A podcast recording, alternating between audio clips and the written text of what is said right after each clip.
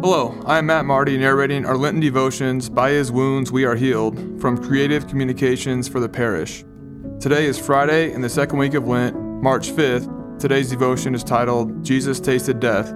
Our scripture is from Hebrews chapter 2 verse 9. We see him, namely Jesus, crowned with glory and honor because of the suffering of death, so that by the grace of God he might taste death for everyone.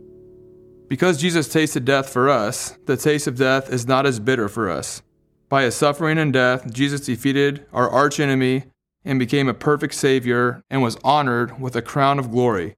He defeated death by enduring it and by rising from the grave.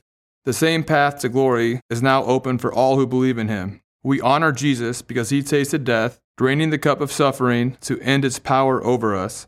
We still may dread the thought of death, but we now see it is the doorway to eternal life where we will share in his kingdom of glory.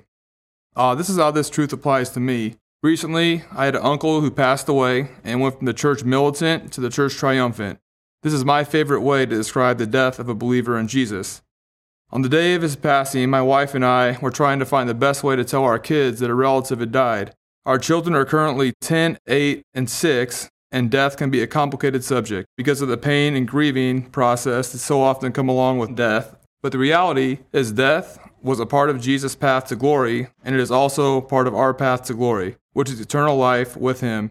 While the thought of our own death or the death of loved ones is not pleasant and was not part of God's original plan, we know that Jesus went before us to defeat the power of death.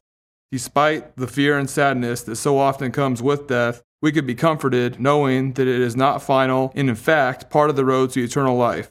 Because Jesus made death part of his path to glory, as believers, we now share in that same glorious path of the resurrection into eternal life. Let us pray.